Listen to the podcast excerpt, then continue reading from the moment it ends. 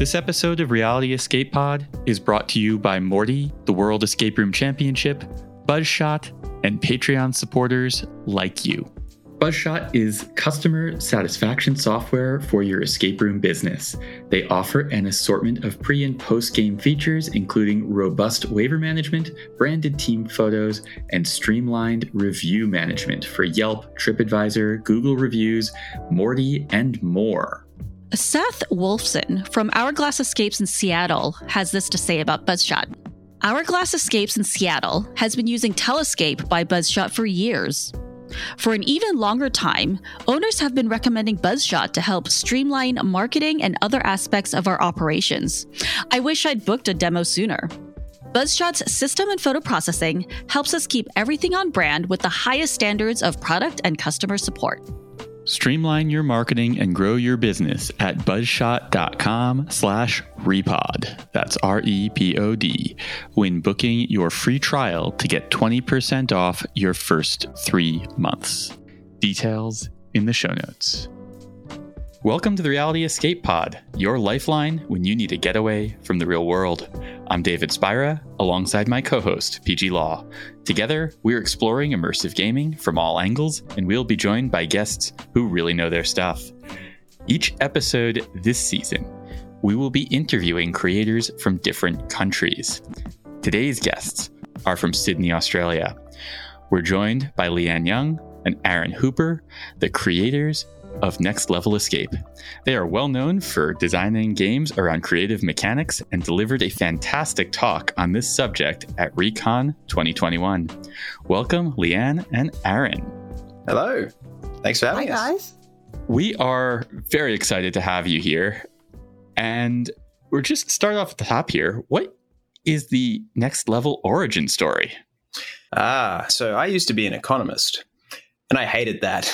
So basically, when I quit my job, did a bit of traveling, played like one escape room, and was like, hell, I can do better than this. And seven to eight years later, this is where we are.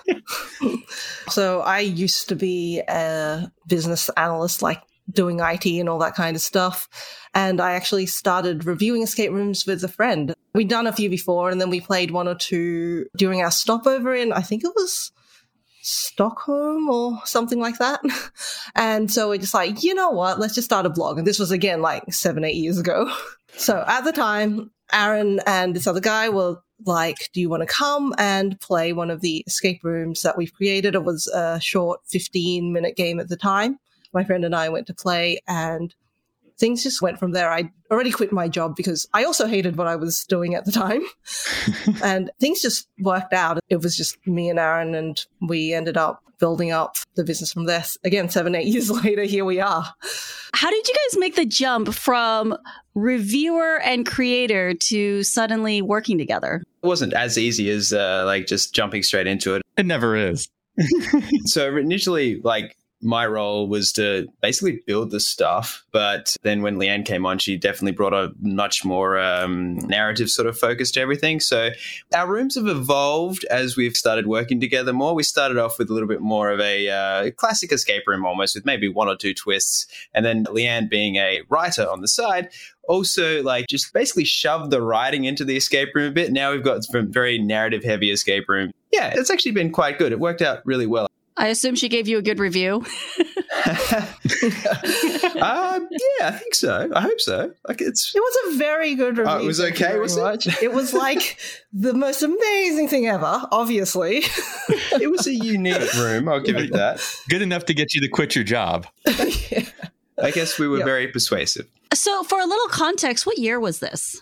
Ooh, I think it would have been about 2016. yeah, 2016, I think, was really when it started. I think I came by in like June, July, and then started really working in August because that was when the first room was being built at the time. So it was just, yeah, getting through all of that. The other thing about how we got there, I would say, is you learn a lot with every room you build. So you just look back at the last room you built, especially after watching a lot of people play through, and you're like, oh, this was not a good decision. Why did we think this was a good idea? And some things, yes, you're going to be able to change, you're going to tweak, you're going to change the puzzles, take it out. Other things are just like it's so fundamental that we might as well rip it apart if we were going to do that. And so you're just like, okay, for the next game, I'm going to implement this design idea, that design idea, whatever, to make things run more smoothly, how you signpost, how you flow the room, all of that. Like, I think with each room, the more you see people go through and you're like, oh, okay, lesson learned. Aaron, you said that part of the inspiration for you wanting to get into designing rooms was that you played a couple and you were like, I could do better than that. And I'm curious, what was it that you really pinpointed out as being the main problem that you were like, oh, if only they had done this thing better and that's what I can improve upon? Yeah, a bit, little bit more background. I used to do a little bit of electronics, like uh, that sort of was my hobby at the time as well. So that was in the background of my mind.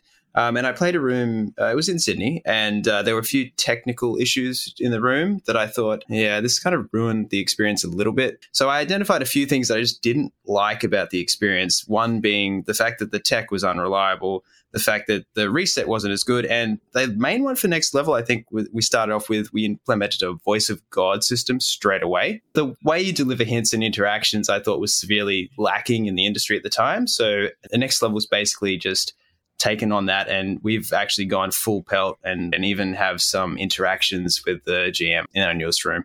So I noticed when I was emailing with you guys about coming onto the podcast that in your email addresses, you go by the doctor and the alchemist.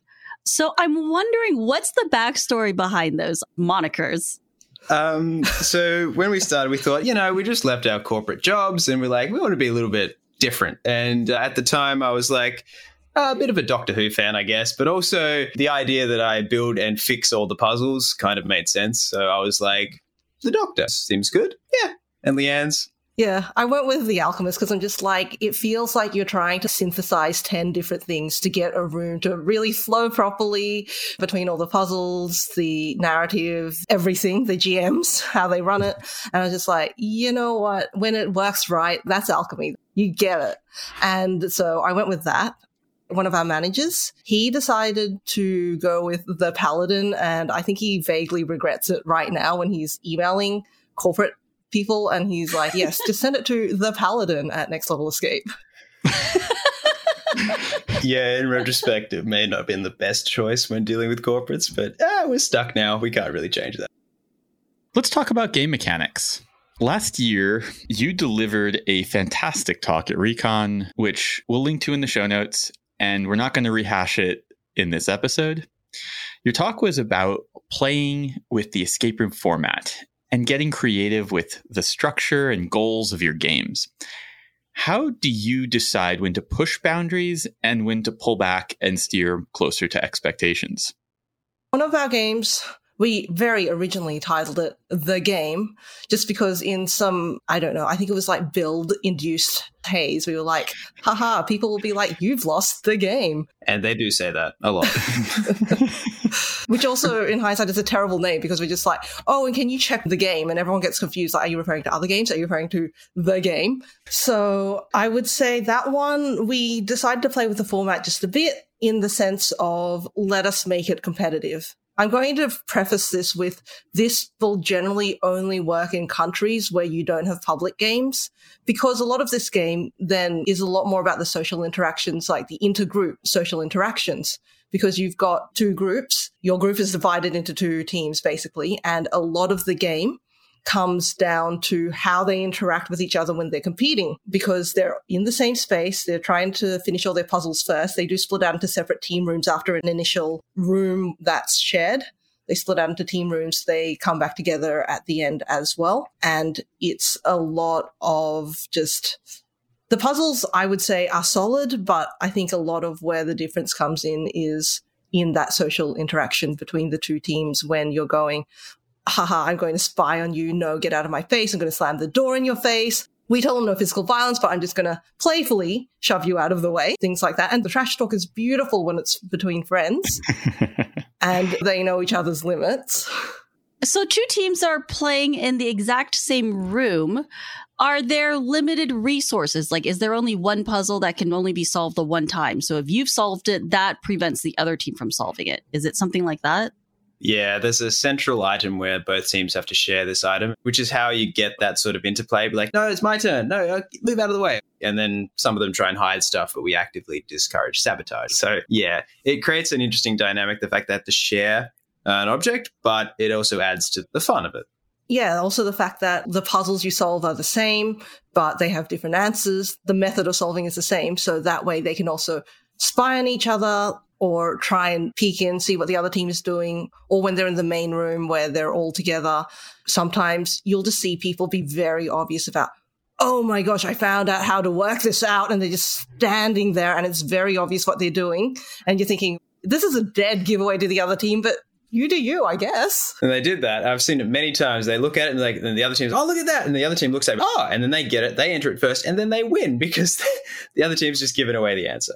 In designing a competitive escape room, what were some of the key factors that you guys had to take into consideration? And I know you've touched on a few of them, like you make them take turns or you have to give out a rule of like no physical violence. But are there any other considerations that you guys had to really think of because this is competitive that you may not have to take into consideration with a normal escape room?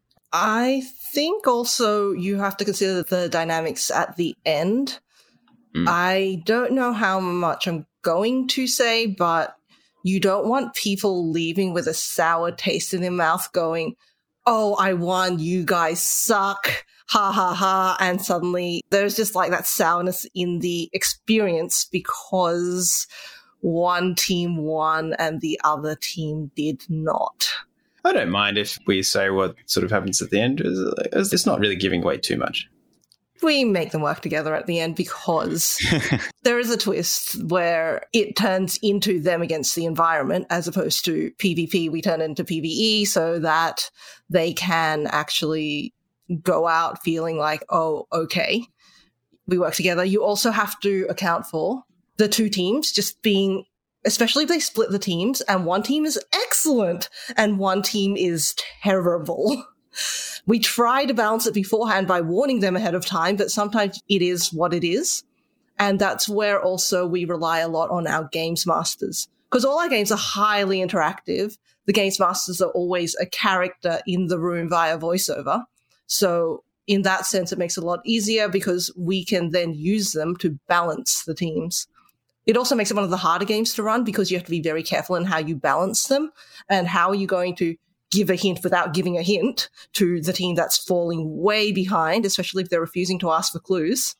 and it's mm. to do a lot with like how you announce stuff or what the other team has done, what they've achieved, all of that. But it's a very fine line because you also have to be aware of where is the other team at with the puzzle they're working on, what layer of the puzzle. Yeah, balancing competitive games is really difficult. And especially when you're trying to account for one team completely snowballing over the other team. And I imagine it's quite difficult to do in an escape room and you only get the one shot to do it right. Yeah, skill gaps can be pretty wide for escape room teams, especially if you factor in really experienced escape room teams. I know we've played competitive escape rooms me and Lisa usually have played against each other and our other friends, but we did play one where we were playing against a team of strangers and they showed up in the lobby very loud about how they were going to uh, wreck us. And um, we left and they were still in the room. They never actually saw us. We were just gone when, when everything was over. wow. I would have paid to see their faces afterwards. Yes. oh, dear. We never told them what the backstory was. We just we let them be them. Yeah, I, that's the other thing with our. If the team that's winning does ask for a hint, we actually don't give them a hint. We're just told that no. um, we tell that in advance because that would be quite unfair as well. And I think that also, like you were saying, it didn't work as well because you were up against another team of strangers who you didn't even know. Whereas mm-hmm. generally the people who come are friend groups of friends, and you would hope that things can only fall apart in so many ways. That's been our typical experience in competitive games. That one was unique in that we were playing against strangers. But typically speaking, we've played against one another and Lisa and I have never played on the same team in a competitive escape room environment, and we're about evened against each other. We both know within about 30 seconds of the game starting which one of us is going to win because we walk in the room and it's like, oh, this one is super mechanical. This one is, I'm going to smoke Lisa in this. Or we walk into a game and I can see like lots of setup for logic puzzles and word puzzles. And I'm like, we already know the outcome here. Lisa's going to annihilate me. I love delving into the different mechanics of competitive escape rooms because they're always done in different ways. When we played the trust experiment, that one was competitive, but it had more of a social deduction aspect to it. So that was one way of doing a competitive room. I played one a couple months back called Battleship here in LA, where you are all playing the same puzzles and whoever solves that puzzle, you unlock these cannonballs and then you use that to play Battleship like the old children's game. When we played that, one team solved more puzzles, got more cannonballs, but my team managed to win because we actually won the final battle of Battleship, even though we had fewer cannonballs. So there's like some fun ways to be able to even it out at the end still. And I'm sure there's still other ways of doing competitive games. My big thing for competitive escape rooms is that I just want there to be some kind of designed interaction between the two rooms. That to me is the defining characteristic of a good competitive game is that it actually does something with the fact that there are two rooms of teams that are competing against one another. I don't love it when they're like two mirror copies. They have nothing to do with each other and each team goes in at the same time plus or minus a second or two and the team that comes out first wins like I, that kind of race just mm. doesn't really do it for me. And I don't feel like that's actually a competitive escape room. You guys have rooms with some other different mechanics as well. You have that one with the stage. Yes. It's called The Show Must Go On. It was pretty much inspired by the whole thing was the theater thing where there's a group trying to put on a play and you've got to just help them because they are so amateur that everything is going wrong terribly. And we wanted to try and see, hey, can we try and incorporate, say, like a audio play cross with the actual escape room thing? It would been nice to have live actors and everything, but obviously, from a business sense, especially in Australia with wages, that was never going to happen. Like, if you have more than one person running a game, you will lose money hand over fist. But with that one, we wanted to try, I guess, what if we go full on narrative? And also b make it linear because every single one of our rooms we try to make easier rooms for beginners. We kind of epically fail every time somehow. I think it's because we build games we want to play, and then the next minute is, oh, this was for enthusiasts in the end, wasn't it? With this game, I was given to understand that the narrative is there's a play going on, you're stage hands, and so you're trying to help these actors on stage. That's the backstory. There are no actors backstage, but that's what you're kind of hearing through this audio narrative. Yeah, so we have basically some speakers with different uh, speaker sound coming from each uh, corner of the room, kind of thing. You hear what's going on upstairs. There's an actor walking across the stage. You can hear it like do do do do, and we have some lighting matching it. So like there's a little spotlight where they're walking as well. Just add that. And then there are certain parts where things happen. So you can see like the sun rising in a certain spot, and paints the scene, and then something goes horribly wrong. The lighting rig falls down. Everything goes off. You're like, oh crap guys downstairs we need you to help fix up the lighting rig. And they have to pull on these certain ropes and stuff and get everything back to order. So every time something goes wrong upstairs the people backstage slash under the stage come on okay your job help out. We divide it into two sort of sections. Point where the play is going on and they're supposed to stand there and listen. Most teams do. Some teams are a little bit trigger happy with the puzzles so they are always active. But the ones who uh, enjoy the experience most usually sit listen and then when we turn the lights back on they are told basically what puzzle is next more or less so you guys turn all the lights off when you have the audio narration going on? Uh, they're dimmed significantly, yes. I think the main lights are off. There's LED lights in the ceiling that Aaron programmed this entire rig where you've got pretty much what he was saying stuff like you see the sun rising there, you see the spotlight as people go across, matching with the audio. Yeah, that's the only way to get people to stop solving. If you want them to actually listen to the narration, it's got to make it pitch black. Remove all stimulus. Yes, we did that for one of our other rooms for the introduction because we found that people weren't actually listening at all. So we just like, lights are off at the start. That's it. You listen.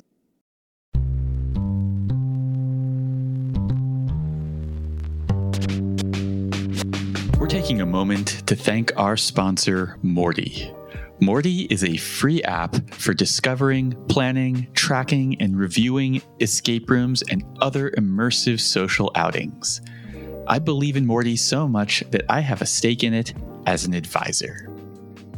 We're not the only ones who have gone global.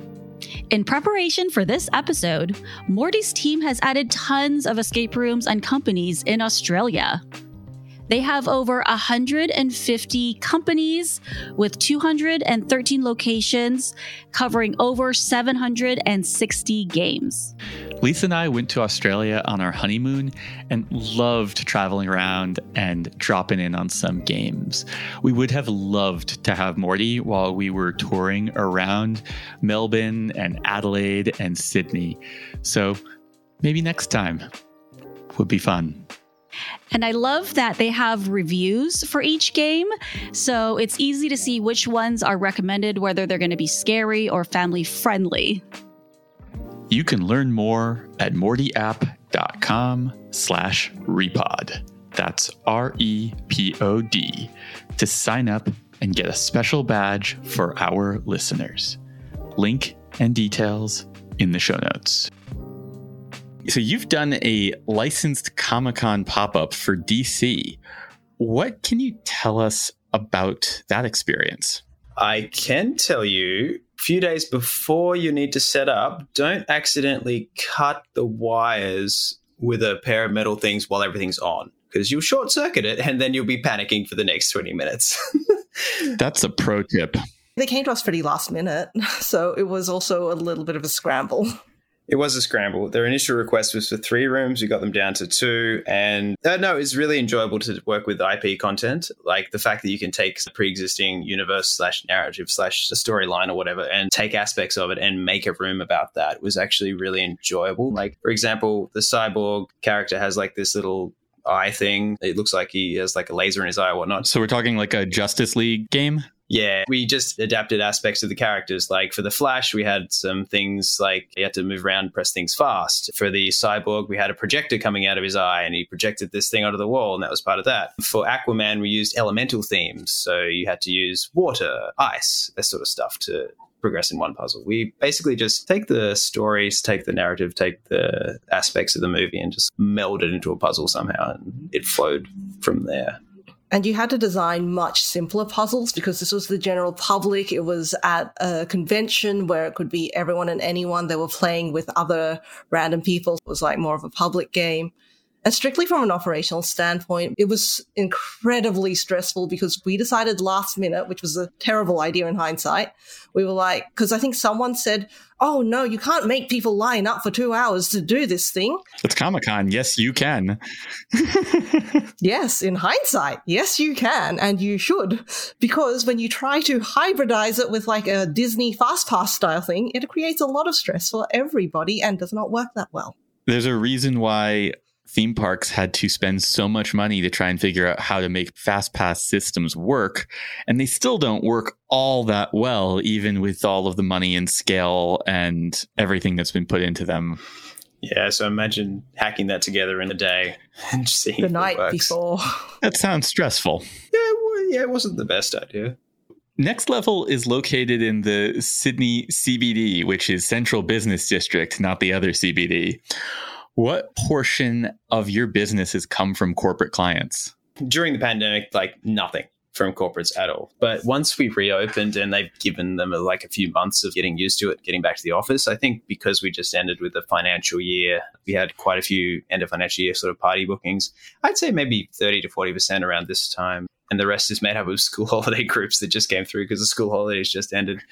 So a good chunk yeah, being in the CBD come from corporates and maybe just friends who are professionals in the area. So it, it, it's probably a mix of those two, and that's pretty high actually. I reckon maybe even higher if you add the friend groups who work in the city. Do you do much to adjust for corporate groups?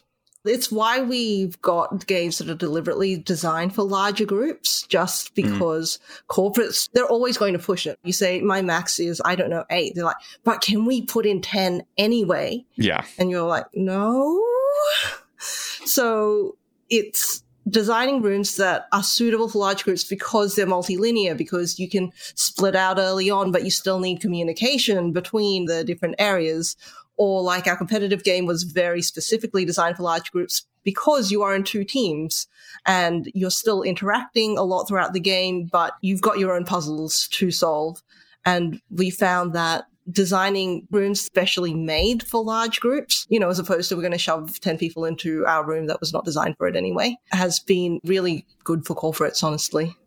Actually, having two copies of our Ex Libris room as well was one of the best things we ever did because corporates are like, oh, we want to have two rooms the same and we want to race against each other, but it's just a little bit too big for our other room. So we can get like 20 or 12 in each of those because it's A, large format, and B, they're two copies. And they're like, they love that. I've heard that from a lot of owners that they have they make two copies so that they can serve corporate groups well. Is that the competitive room? No. It's not okay. So you have the competitive room which fits large groups and then you also have a different escape room that you have made two copies of so you can run them concurrently. Yes. It was also a good business decision because it was the first room we set up at the new location. So getting it out quicker as we have to pay rent like the quicker we can get it out, the better it is. And so that worked out quite well in that sense too. So building two copies. Once you're making one, making a second one is rather affordable, relatively speaking. Yeah. Yeah. Just double up on the production of the yeah, the things that you make and just yeah, put it in. It's not that common. I don't see that many escape rooms where they have two of the exact same room. I wouldn't say it's especially common, but I've actually seen it a bunch of times and it's reasonably common in cities that get a lot of, at least before the pandemic, probably building up again now. But like Mission Escape does that in New York. I actually think we're one of the only, like, there might be only two in Sydney that do this with two copies. I don't even know one other. There was one other that did it, but I think they've yeah. now been bought out by another company who may be changing it up a lot of the owners I've spoken to who regularly serve corporate clients have told me that their corporate teams tend to be some of the worst performing teams that they have. You might not want to confirm or deny this. Blink twice if it's true. Leanne's got something in her eye. Yeah, yeah suddenly everyone is very allergic in Australia. I mean, I got to say, like, for a lot of these people, it's probably their first time ever doing anything like this. So, I mean, I wasn't great the first time I played a room either. There's actually a, quite a big range. You notice that certain companies are better than others as well. It depends on the type of people. Sometimes you get the management types come in and they're not really hands on, just more like delegate. And it's really interesting to watch that mechanic work out in escape room. And uh, you get a bunch of people from, say, IT sort of background or some sort of a bit more of the nerdy type of people, and they blitz through it like that. You get a range. The dynamic that I think is playing out with a lot of these corporate groups is that you have managers who are really bad at what they do and they foster dynamics of fear and they make environments where it's not okay for employees to be wrong. And they think that they're watching their team play and they're going to judge them and see how good they are in the escape room. But the truth is that they're going to do poorly because they have been socialized into a culture of it's not okay to be wrong. And escape rooms are all about being wrong. They're all about experimenting and freely trying stuff. And if it works, cool. And if it doesn't, fine, pivot really quickly and move on to the next thing. So I think that what is really at play here is I think it's more unique to corporate groups than any regular first time group of people because I think that there are power structures involved. That's an interesting point, actually, because we do also notice that children groups are better than you'd expect because they're willing to try everything, literally everything. Mm-hmm. And you usually get the parents coming in just being like, no, don't do that. What are you doing? No, try it this way. And then the parents are usually way off. So I think the similar mechanic with like, with yeah, like you said, with corporates, if the staff are scared of being wrong, and I think that's actually a, not a, a good reflection of the corporate industry if that's if that's how their staff have been socialized. I bet it's also difficult to want to jump in and take over or to start looking over someone else's work because that's always a weird delicate thing of let me double check. Are you sure you are you sure you did that right? And it's a weird thing sometimes. People get offended or you're afraid of offending them so you don't want to offer to double check things. But if you're experienced enough you've learned even with locks. Countless times i've looked at a lock and i'm like oh you're not inputting it on the line. Like the line on this lock is here to the side you know instead of on the front. From my vantage point that is good team dynamics in any team, whether you're building something to sell it or designing software or just you're in an escape room. Having a team where you trust each other enough to go and check one another and to not be offended when people go and back you up and recognize that for what it is is the correct answer is always thank you for checking my work exactly yeah recognizing that as good teamwork and a sign of trust amongst people that you are confident enough to let someone check your work and you are okay with being wrong. You are okay with experimenting. And that's what I really think makes for a good team. And I don't care where that team is. Now, I have a question. Before corporate groupings, do you guys think it may help to give a little extra talk beforehand of keep these things in mind? This is how to best succeed when playing an escape room? I think I would say our GMs also do judge the team, like they're reading the team. And generally in the lobby already, you can get a good read of, oh, this is going to be one of those walk-through teams, as we call them, where you are literally walking them through. Or they're going to do okay. Sometimes if they're first timers, then they will definitely add things like this room is multilinear. It means you can be working on multiple things at once. It means that you should be doing this or feel free to move things around. You can't ruin puzzles by moving stuff. They will give them all that extra if they think that it's going to be trouble. But the good thing about being a very interactive voice of God system as well is that we found that our games masters can then read them and adapt on the fly while they're inside the game to just give more subtle this is actually narration. Ha ha ha. It's all part of the game, but nudging them along as they go and they can adapt depending on are they starting to get into this and getting the idea or are they really not? And I will maybe help them split up more. It does rely a lot on the games master and their ability to read the groups, I would say, as well. So our games masters are a very big part of that experience. I think that's the answer because if this corporate group is coming in and they're embroiled in a toxic culture 40 hours a week, 50 hours a week, 60 hours a week, if it's a really bad company, it's like when a kid has no structure at home and the teacher is supposed to go and help them learn how to be a good student or something like that with their six hours a day of class. It's not going to happen. Your game master is not going to go and correct totally broken team dynamics, but they can adapt with it. So I have heard that one of your trademarks is having a lot of humor in your games, which I love. And we think it's really underused in a lot of escape room design. So, how do you guys go about creating jokes that will land in an escape room environment? Oh. we it turns out we've used like used some references before and it turns out as the room gets older like the references don't seem to hit as much. I'm sure you all know of that famous video by uh, rick astley. We used that a little bit.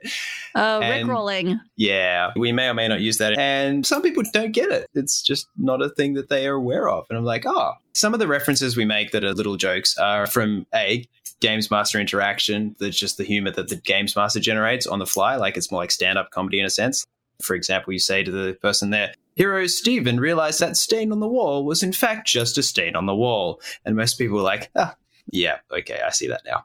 Do you guys ever write down set jokes or set replies for your GMs? We do have scripts. So there is a basic script, definitely, that they go off of. And that also already has humor in it. I think our humor does range from, it can be anywhere as something just like that sarcastic dry humor to one of our games is just really juvenile poop fart humor because we are juvenile like that. You just hear this groaning and farting and and brown stain across the ceiling. Um, that one still makes me cringe, actually. It cracks me up. So, mm. Okay, you know who the juvenile one is here. I mean, I, I, always think it's fun whenever you see poop in an escape room in a litter box. I've done one where there's a giant mound of dinosaur poop that you have to dig your hands into and figure out what this dinosaur last ate that's that's actually quite cool. yes. In the bonus episode, I'll tell a story about poop in an escape game. It was not part of the game, but it's a good story. we'll save that for the Patreon bonus episode. Even more reason to subscribe. Leah, and since you brought up ceilings, I have heard that you have an issue with the ceilings at Next Level Escape. Talk to me about your ceiling envy. Leaf A just giving away all our deep dark secrets here. we have low ceilings. Just look, we're in the CBD. We were looking for a place and it's very unaffordable here. But we did find one in a basement. Everything else was really great, but the ceilings are low. To be fair, they're standard office size ceilings, but yes, our tallest staff can touch the roof. That's still a bit lower than you'd like. And so, you know, sometimes you're just like, man, you look at warehouses, you look at people who have entire three, four meter high spaces to work with, and you get some serious envy because you can do so much more with that space. Our newest game is going to be set in a forest, and all I could think of is if we had four meter ceilings and proper canopies and lighting, and you could have an entire rig up there. We definitely do not have space for an entire rig. That mm-hmm. would be mm-hmm. amazing because we've also been thinking a lot more about, especially after last recon, actually, like a lot of the talks were excellent. And just Thank you. how much more storytelling, direction, signposting, everything can you do with lighting? You know, how do you point people? How do you use it to direct them as opposed to there is a note in the room or there is yet another sound cue because no one likes or listens to audio logs. And what are other ways that you can direct them? And I was just like, man, we had an entire theater style rig. That would be amazing. I mean, it sounds like with at least one of your games, it's playing to those strengths. Like in your game, The Show Must Go On, it seems like having a low ceiling is actually to your advantage because if you are playing at being stagehands underneath the stage where this play is going on, that makes it a lot more realistic having those low ceilings and the sound effects that you could put on right above. Yeah, it does. But the room is basically designed for the space, and not the other way around, sort of thing. So we, just make did with what we had, more or less. And we do that with our other rooms. We do use the ceiling in, a, in a, one of the other rooms, or both the other rooms, actually, but it's in a subtler way. It's a small way. Like uh, we can't do anything too extravagant, unfortunately. I've heard that our mutual friends, Danny and Bill from Escape This Podcast, may be stars in a way of The Show Must Go On. Yes, we reached out to them and they did an amazing job, might I add, like way beyond my expectations, doing the voices for two of the characters in there, which is really funny because they're like the two leads, Romeo and Juliet, but the actors hate each other with a passion. which again is that kind of humor that we mind. There's contradicting things. And so when you just hear them hate on each other, when they add their own little sound effects of moving around and like trying to avoid each other during a kiss scene, it was incredible. And I get the audio and I'm like, I hardly need to edit any of this. It's almost good to go. We just need to make it surround. That's awesome. They're so fantastic.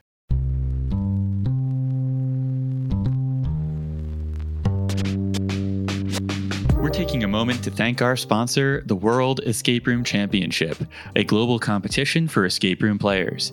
This year, it is happening virtually, so everyone can compete for free. The elimination round is happening on the 5th of November, and the top 100 teams will go on to compete in the grand finale on the 26th of November. This year's winners each receive a Nintendo Switch Lite. One of the things that I really appreciate about the ER Champ competition is that they really are trying to serve content that escape room players will love. They're trying to put together an event that has strong puzzles and also has its own narrative, which is a detail that they didn't need to do, but I love that they're doing it. That's true. You could play this just for the pleasure of it. Even if you're not into the competitive aspect, you don't have to. You could just sign up and play these amazing games for free. And these games really are being made by people who are escape room enthusiasts themselves. The folks from Lock Me are behind it. They have been a tentpole of the Polish escape room scene really since the beginning. They love playing these games and they love making this event. Gather your team of two to four competitors. You must each create your own accounts on the ER Champ website. Whether you're in it for fun or you're in it to win it, I wish you luck. You can learn more at erchamp.com, details in the show notes. Aaron, you mentioned earlier that before Next Level Escape, you were working as an economist for the Reserve Bank of Australia. Yes. Do you have any thoughts on how escape rooms might endure a recession? I thought you were going to ask me about the interest rates because they're going up at the moment. so I've thought about this a bit actually, because obviously with COVID, there was risk of recession as well. Uh, luckily, there was enough government stimulus to keep escape rooms in Australia for the most part going, which was good. However, the side effect was, it seems, there's a bit of inflation now. And yeah, there is a potential recession. In terms of escape rooms, I think at least I think that the good ones will weather the storm. We might see a few of the less popular ones drop out, but I think people generally want to play experiences. Like maybe they'll cut back on an overseas holiday if they're in tight financial situation. Maybe they'll go somewhere locally. This might be an alternative. The only issue I can see is that escape rooms are more of a premium cost sort of experience, which may see a slowdown in demand. But I think because people will be looking for ways to make themselves happier in these situations, that we might be able, we might be okay. At least I hope we will. That's exactly my read on it is that I think that in some ways they may benefit from people not traveling quite so much and being just local amusement. There might be a surge in people trying to go overseas just before things go bad because travel's been off the cards for two years. Yeah, that's true. It could go either way. How is escape room pricing in Australia or at least Sydney?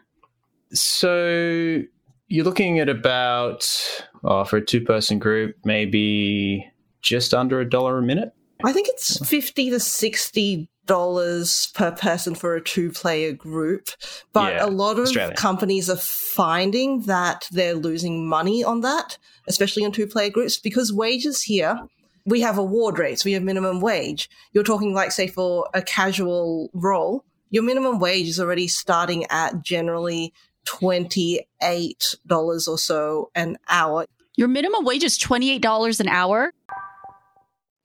A quick note 28 Australian dollars currently converts to about 18 or 19 dollars US. It fluctuates a bit.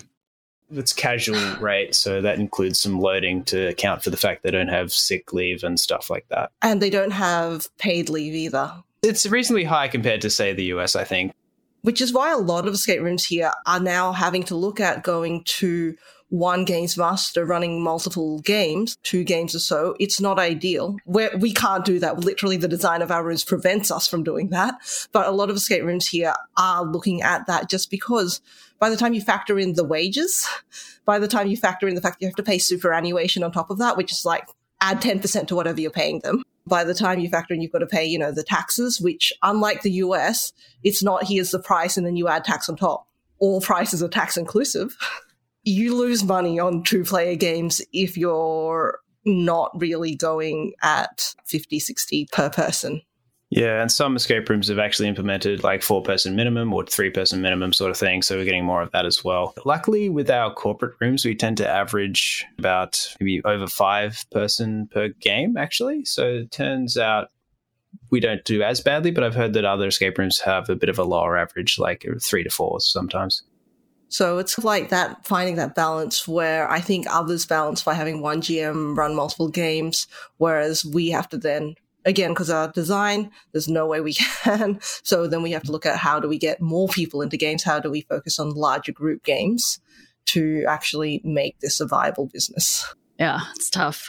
Yeah. I don't think that two player games at 60 minutes a pop is the future. I know that there are a whole bunch of listeners who are going to be very sad to hear that. Start making escape room friends, is my advice.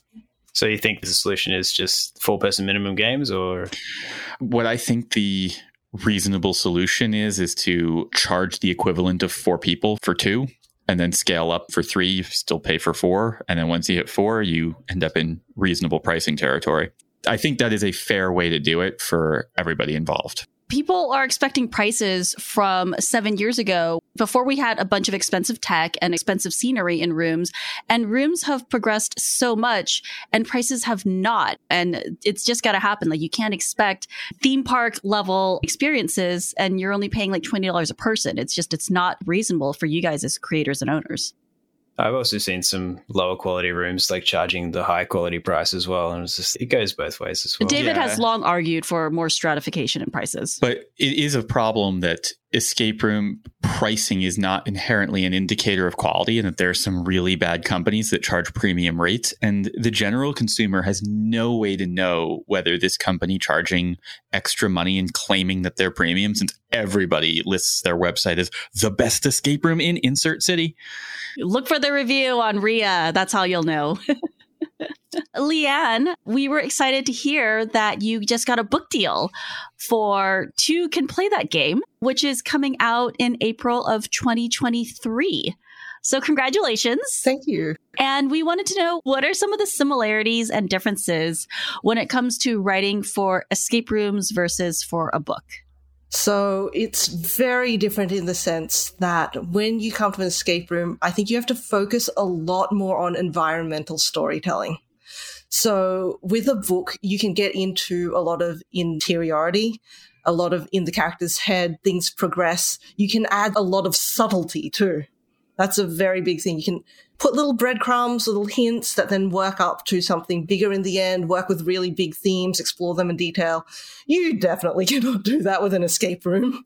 And I think a lot of then the storytelling in an escape room comes down to you, obviously you have your main through line of what is the story that I'm progressing through? What is the objective? What am I doing here? But then you also have the, okay, what are little bits of story I can pepper throughout the environment instead that they're not necessary in order to solve the puzzle. But then how can I tell a story through just how this particular clue is written or through what this particular puzzle is? How can I tell a story through that instead? And balancing the giving a story with the people who just, I don't give a crap. I just want to puzzle to the end. And yeah, you've just got to be a lot more in your face. I think it's a real art form to telling a good story that makes sense narratively, that makes sense with the puzzles. You're right. People don't want to read. I don't mind listening to an audio narration as much, but then you fall into the problem of your friends aren't listening and they're just trying to solve the puzzles. And it's really quite difficult. And I like that you realize that it needs to be done through the environment just by picking up the stuff, looking at it, finding out the storyline through the gameplay itself. Yep. So, like with our artifact room, which I think is still one of the ones that I still like the best in terms of how we balance that, a lot of the story just comes through really small things. There is a tag on a backpack that's like, this belongs to Danielle Jackson and keep out O'Neill. And you already start to get the sense of the dynamics between the characters just from that and just the little small things that you pepper in where one of the puzzles just involves official document about do not put frozen food into the samples freezer and someone else replying, no, do not put samples into my frozen food freezer. and conveying the characters that way while still using it as part of a puzzle. That's nice. cute. I like that. Lisa and I had gone to Australia on our honeymoon back in 2016 I think just a few months before you had opened. And while that wasn't really an escape room trip, we did play a couple of games in Sydney and a couple in Melbourne. The one that we loved the most on that trip was In Memoriam from the Enigma Room. And I don't know the full story. I think you folks have absorbed Enigma Room in some way? What's the story there? Yeah, so the original owners, I guess they wanted to move on with other aspects of their lives, and I think we were like, it's just a really good room, so we approached them to take it over. Uh, so we did. This was probably about a year or two before COVID, and um, yeah, we kept the rooms running for a bit. In Memoriam was definitely one of our favorites there. It's the mix of narrative and like stories you go through was actually really, it was one of the early rooms I played too. It was one of the ones that sort of instilled that love of escape rooms. It was just it was a really good one. It was a um, really um, yeah. touching game. It, so are you still running that or is it gone? Fortunately, it was only a two room venue, so financially it wasn't most viable. And as we got into basically that that was the end of that one. The lease was running out as well. So unfortunately, it is no longer. Maybe we can talk a little bit about that game and spoil a little bit in the bonus episode because I would love to relive that one a little bit with you if you're open to it. We certainly can. Yep, sure. Let's spread the love a little bit. Could you guys share with us some of your current favorite escape room games in Australia that you did not create? How could you not mention the Cipher Room is another company in Sydney whose games they were at Recon as well. Their set design is just incredible for a not multi million dollar company. Because, look, let's preface it with you cannot beat people who have millions to spend, but they put so much love and care into every detail of this set, the design, the flow, their puzzles as well. And I don't think this is going to spoil too much, just they have very cool endings, especially in their new location. They've made a lot of space. They are part of the reason for my ceiling envy. Pepper's Toy Shop is my favorite. Oh, I like that name. That was featured in their talk at Recon also. There's a lot of footage of it. It looks great. They have four meter high ceilings and they use the vertical space so well. So much ceiling envy.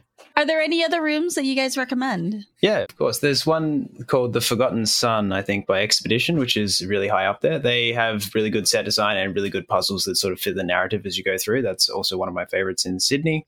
I thought Social Escape, Yep. they've got one. I really actually enjoyed their Bank Vault one. There was some nice puzzles. They also took on, there are additional objectives after seeing our Ex Libris game, but they've implemented it differently in that you can do additional things pretty early on and everything's just like super labeled so that you know okay this is an additional thing. But they've implemented it in a fun way. It is almost impossible to get done if you're doing it for the first time i would say. But it's possible if you're incredible. So there's a reviewer who's a friend of ours here scott monin he's done a lot of games with his crew almost all of them together. And so they were so close to completing that one. So i know it's possible but it's very hard. And that was a lot of fun, actually. You mean it's impossible to finish the game or that they have like extra tasks that you need to complete? The extra tasks, the game with the extra tasks. You know it's possible because I know like at least one group almost got there would have done it if they hadn't missed seeing one certain item in a place. That said, we failed because we were too stubborn to ask for a hint. Because if you ask for a hint, you don't get the extra bonus cash prize at the end. In terms of other honorable mentions, I would say that there are a few. As Mission Escape does very good set designs, and Scram do very good rooms as well. We've played one of their fear rooms, which is scary but good. Yes. Scary in all the best ways where there's actual proper scares. They use the Games Masters very well in that game. What comes next for you in next level? We're building a new room at the moment. We have to finish that first. Leanne mentioned it was forest themed, with definitely has a big story focus, and we're still trying to basically blend the story in with the puzzles as well, as is always the challenge. So once we get that going, And I think this is also the first time we're working with actual set designers, mainly because we're also on time constraints at this point. So we're designing the game, but we're working very closely with them to be like, okay, this needs to look like this and this, and it needs to open in this way so that Aaron can install the electronics afterwards as well. And a lot of that. So it's very different to how we usually work, which is we make it, we like adapt and tweak as we go along and see what works and doesn't. So that's vaguely terrifying, to be honest. Also because this kind of mechanic, I guess I will say it is a kind of loopy thing. And we've just not seen it at least done here before. So we're just unsure of will it work specifically in this aspect? Will it work with the puzzles we're using? Will it be too confusing? How will the flow go? And hoping that we don't have to change too much because we're not making the props ourselves at this point. Yeah, I will say this is definitely a business decision to get somebody to help us make the bigger set items because our skills are limited in terms of fabrication of epic trees and stuff like that. So we want to make it durable as well. And the fact that we have help to do this means we can get it out a few months earlier, maybe half a year earlier, which is a large amount of time of where the room, like the money generated from an extra half a year of being open is definitely worth it. Yeah, in terms of future expansion, though, we want to get a new location with bigger ceilings and potentially use some of the sort of mechanics that we've learned are really good, like uh, the game styles that we've learned are really good, and make a revamped or spruced up new theme version of some of them, like maybe an Ex Libris Mark II. Sounds great. Where can people find you on social media? On Instagram at just at Next Level Escape. We are also on Facebook. Again, just search up Next Level Escape. And we theoretically have a Twitter account that has not really been used ever. so it's there, but we don't do much with it at all. So follow us on Twitter. It's sleeping. We'll have all the links in the show notes. Leanne, Aaron, thank you so much for joining us. This has been a pleasure. Thank you. This has been great. It's been a really fun chat. The Reality Escape Pod is produced by Lisa Spira, edited by Steve Ewing of Stand Inside Media, and brought to you by RoomEscapeArtist.com, your home for well researched, rational, and reasonably humorous escape room and immersive gaming content and events. Hi, folks. It's that time again. You know the one where we ask you to back us on our Patreon. Now, I know that everyone has Patreon request fatigue. I have it too. And I know that you're used to hearing that it takes a lot of work to make this content and that the money goes a long way. But it really is true. All of the things that we're doing take a lot of time, a lot of effort, a lot of money. And the support that we get from our Patreon community is invaluable. If you have the money available and love what we're doing, please do consider backing us on Patreon. It means more than I think you realize. Thanks. If you have been enjoying the content on Reality Escape Pod, David and I would really appreciate a five star rating and review on Apple Podcast or Spotify. It really goes a long way towards helping us market the podcast and growing this podcast. We'd like to take a moment to thank our highest tier sponsors Derek Tam, Breakout Games, Jonathan Driscoll, Pat Tupin, Rex Miller, Paula Swan, Scott Olson, and Byron Delmonico. In our game, The Show Must Go On, the entire game is about a play where everything's going wrong and you're fixing things. In one of our very first games, we have a blood machine. This is my pride and joy. It's lovely. It's extravagant. You turn it on, this blood gurgles up it. You see it through this tube, and you're like, oh my God, look at the blood. It's going up into the roof. This is so awesome. And then there was a point where the players turned it on. I did not notice it had been turned on. And it just is just pumping away. So we're going on with the play when suddenly they turn, they look at the blood machine, just, oh, did something else go wrong? And it turned out because they'd kept it on for so long and there was a lot of pressure, it had literally started leaking all the liquid out. Imagine a big puddle of red, gooey liquid all over the floor, and they're like, oh my god, this is so immersive. Luckily, this was just before a transition where they have to go into the back room and lock themselves in there. So we sent them back there, and then I frantically ran in with a mop and was like, oh god, clean this up. And they knew, but they're none the wiser. Yeah, that's supposed to happen. exactly. It has happened again since, unfortunately. yeah, the GM sends them to the back, and there's like all this thing that happens. The GM's talking, and someone else will be like, mop it up while they're there, quick. And they're like, it's all part of the game, obviously. It's, it turns out having a room where everything goes wrong is actually really good if stuff actually goes wrong because nobody has a clue. They're like, oh, it's just fine. This is normal.